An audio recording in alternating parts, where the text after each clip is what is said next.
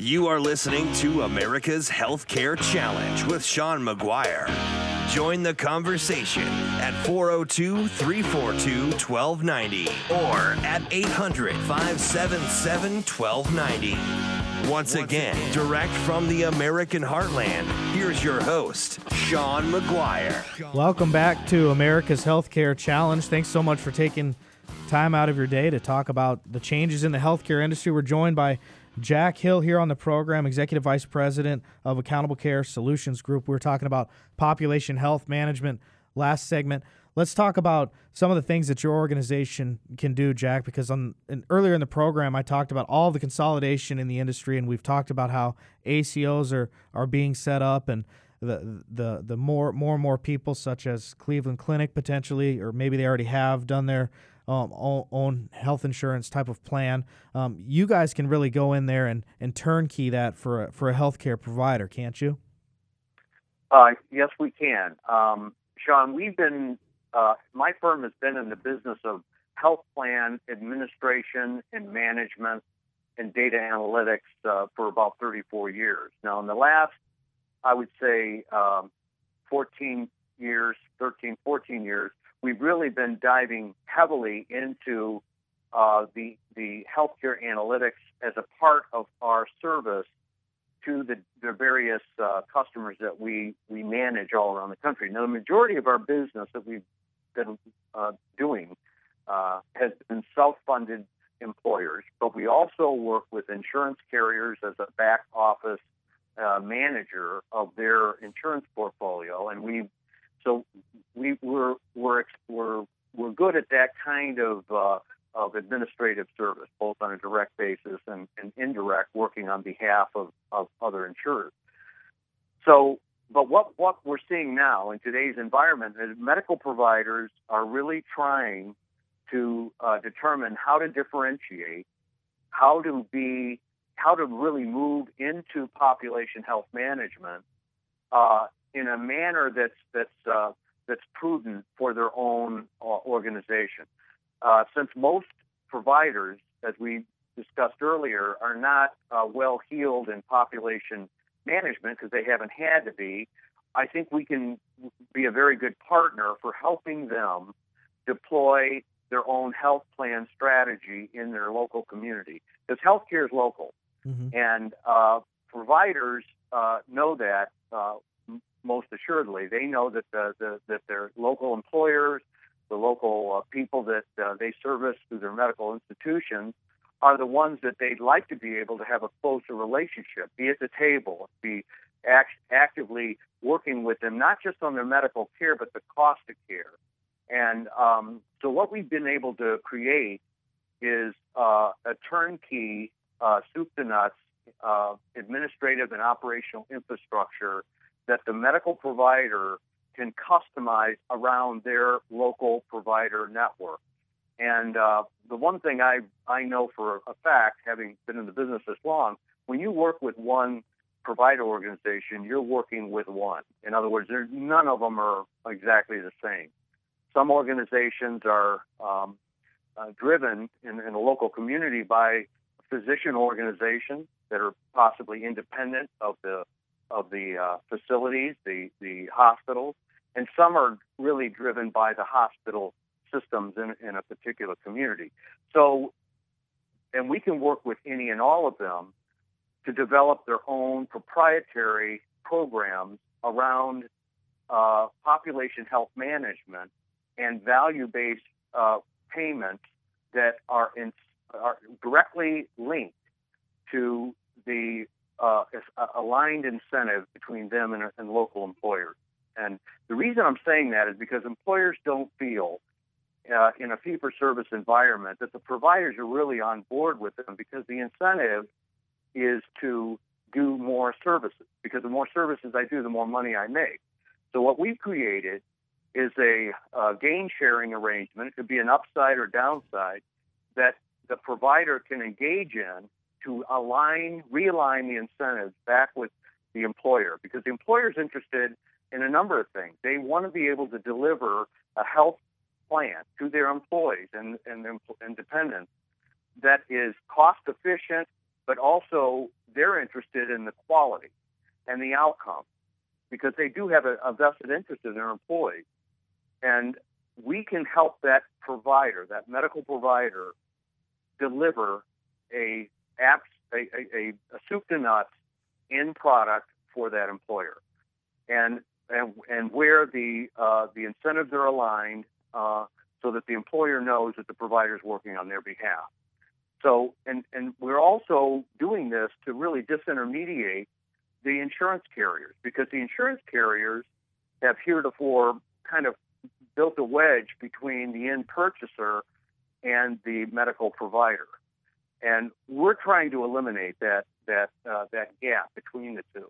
And I think for a lot of employers, that type of strategy, that type of initiative resonates with them. They would love to be able to do that, uh, but they haven't been able to do it in the past. So we think that that's an area where we can fill a, a, a niche and we can uh, be of, of value uh, to both the provider and the employer in the community.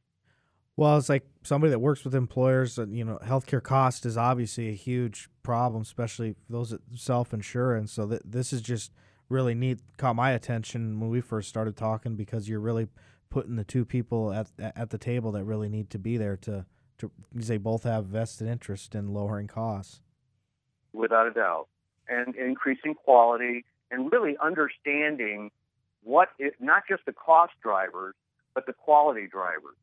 And if, if a provider can sit down at the table with an employer, that's first of all powerful view, vision because that doesn't really happen in, in our marketplace, and be able to and be equipped with the proper analysis and the proper understanding of, of the employer's budget to, to be able to speak with that employer about how they can help that employer reduce, mitigate risk, address quality in, in an environment that just doesn't happen in today's in today's world the typical scenario is that the employer goes out to the marketplace through an insurance agent or broker, gets a quote on a employee benefit plan, and then selects the lowest cost plan, and then uh, it becomes a financial transaction.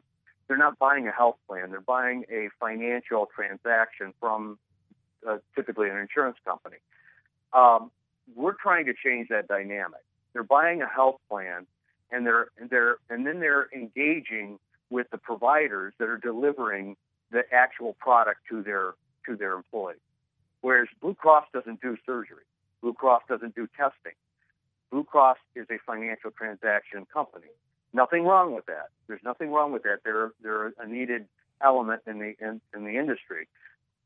But for many many employers, this idea of being able to have this kind of relationship and work collaboratively with medical providers where the incentives are aligned what have you, I think that there's a lot of them out there. And I think this is where we can help the medical provider deliver that kind of initiative to the end user.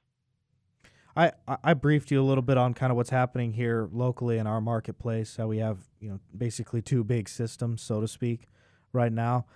How could mm-hmm. something like that fit in um, here or, or other places um, that you're you're working with? Well, uh, uh, typically what, what happens is that we get um, connected to a medical provider that has uh, some desire to approach the marketplace with this kind of an initiative. And, and typically we're, uh, since this is really fairly strategic for the organization itself, it's typically at the CEO or CFO level um, sometimes uh, organizations will have like a vice president of managed care, what have you, and their interest is to uh, to be able to um, attract employers to their network of medical providers. You know, to drive additional what we call steerage to those medical providers. Part of that steerage is in built into plan design and and pricing and things of that nature. Um, because what their interest is to capture more of the market. Um, they also have to do, be able to deliver something that's going to allow that employer to want to buy that program. And part of that is having a continuous quality improvement program, being able to work with uh, information and data to identify quality, identify risk factors, things of that nature, so that the employer feels like, yeah, we're on the same team now, and I don't have a problem, you know, narrowing the focus of my plan to just your providers, unless there's emergent care. In that case, you know, then most people will go to whomever. Uh, providers are getting uh, wind of this kind of strategy, and we're seeing a lot more of them reaching out and contacting us because they like the idea of being able to differentiate, uh, being able to create uh, a, a, product that uh, is, uh, uh, from a capitalization standpoint, is uh, extremely low cost compared to starting an HMO or starting an insurance company. This is something that, that makes a lot of sense. It's also a great strategy for the provider to start to transition uh, as the marketplace changes and they start to encounter more risk that they have to assume. And that's going to happen over time. Providers are going to be assuming more uh, healthcare risk through Medicare, through Medicaid, and definitely in the commercial arena. This allows them an opportunity to understand how to do population health while they're moving down the road toward greater levels of risk. So to me, it's strategic, but it also just makes a lot of sense if you're a provider that's uh, really um, in that particular position, and, and, and they're looking for ways to uh, to uh, challenge their, themselves and to be of value in the marketplace. Yeah, I want to get to your guys' process here in a second, but I, I just had a quick follow up as far as uh, from a business's standpoint. Uh, are the premiums going to be a lot less than, than what they're they're used to seeing once this is all said and done? I mean, I you can't make all any absolute guarantees, you know, but they should be. And and um, but since most of these plans that we currently are offering are what we call self-funded, partially self-funded, that uh, the uh, employer is has some of the exposure and the reinsurance uh, uh, carriers that we bring to the table have have the majority of that exposure. So part of uh, and the medical provider could possibly uh, be part of uh, working with the employer on a risk basis too, even within this this kind of partially self-funded plan. So it just depends on on the pricing of the of the institutional uh, contract, the physician charges. That's part of it, but also how they're basically setting up their integrated network, how they're going to manage care. All that is important in actuarially pricing uh, this particular program. We, we call it direct to employer health plan, um, basically what we call them. That's kind of the industry term for it. Um, so they can be extremely competitive. Uh, a lot depends on uh, pricing and and other variables um, uh, that the provider is willing to adopt. But so, so essentially, but like it, it could essentially be Nebraska Medicine Health Plan, and they could employers could potentially have that as an option if they if they wanted it. it sounds like absolutely, absolutely. We have we have different organizations around the country that have adopted this. Some are hospital based, some are physician based, um, and they all have pretty much the same strategic uh, vision for how they want this to to operate in their in their local community, um, and that is that they want to be able to deliver an effective, cost-effective, long-term strategy to these employers, not something that's just one year. Uh, I think most employers are really tired of quoting their health plans and having to switch every year, every other year. It's disruptive, and there's absolutely no value in doing that if you can if you have a system that's, in, that's primary intent is to keep your population healthy.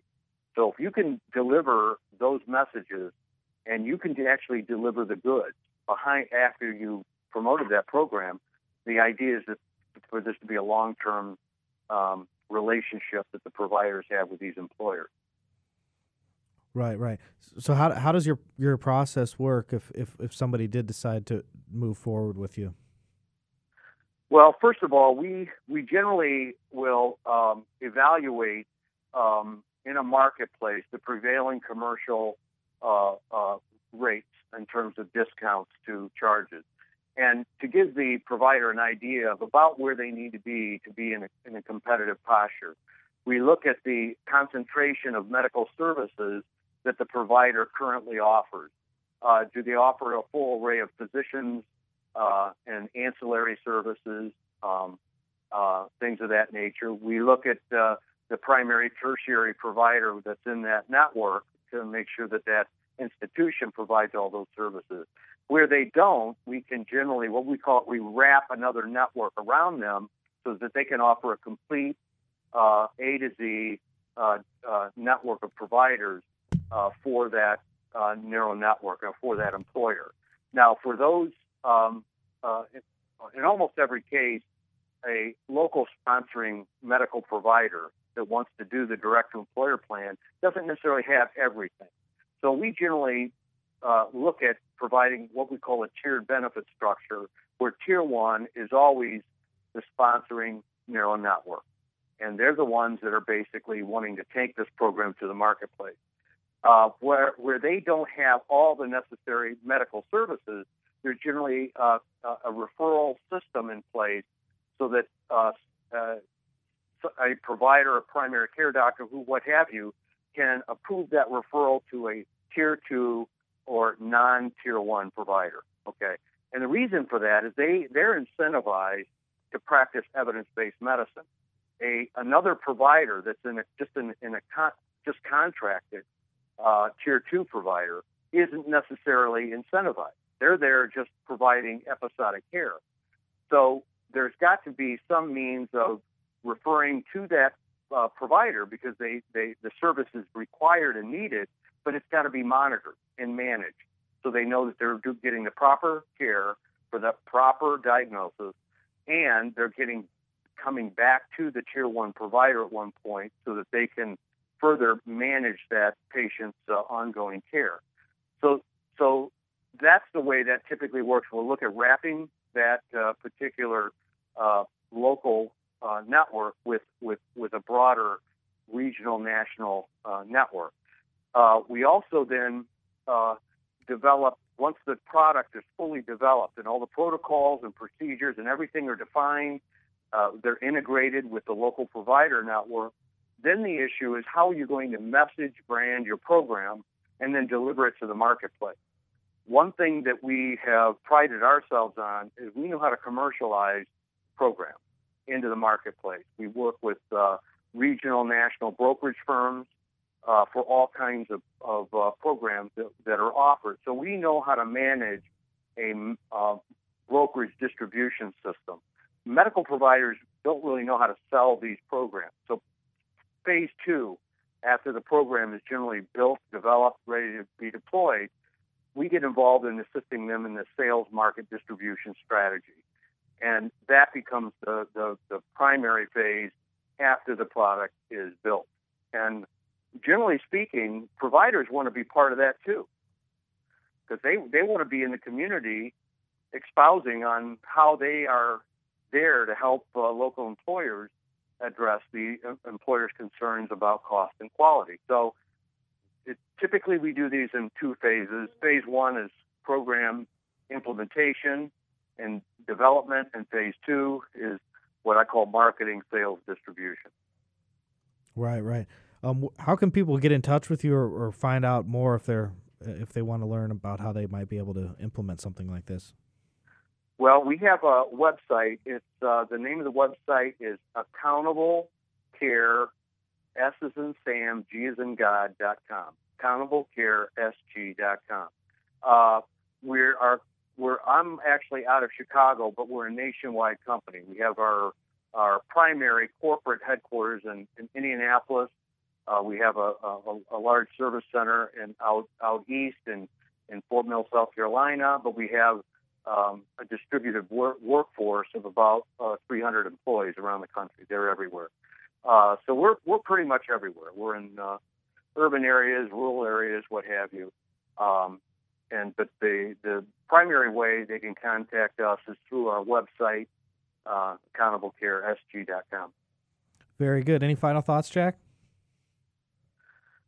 Uh, no, I just appreciate the opportunity to talk with you, Sean, and and hope uh, those that are listening uh, uh, obtain some valuable information. Well, they certainly did. Jack Hill, thank you so much for your time here on America's Healthcare Challenge. Hope you can come back and join us again sometime.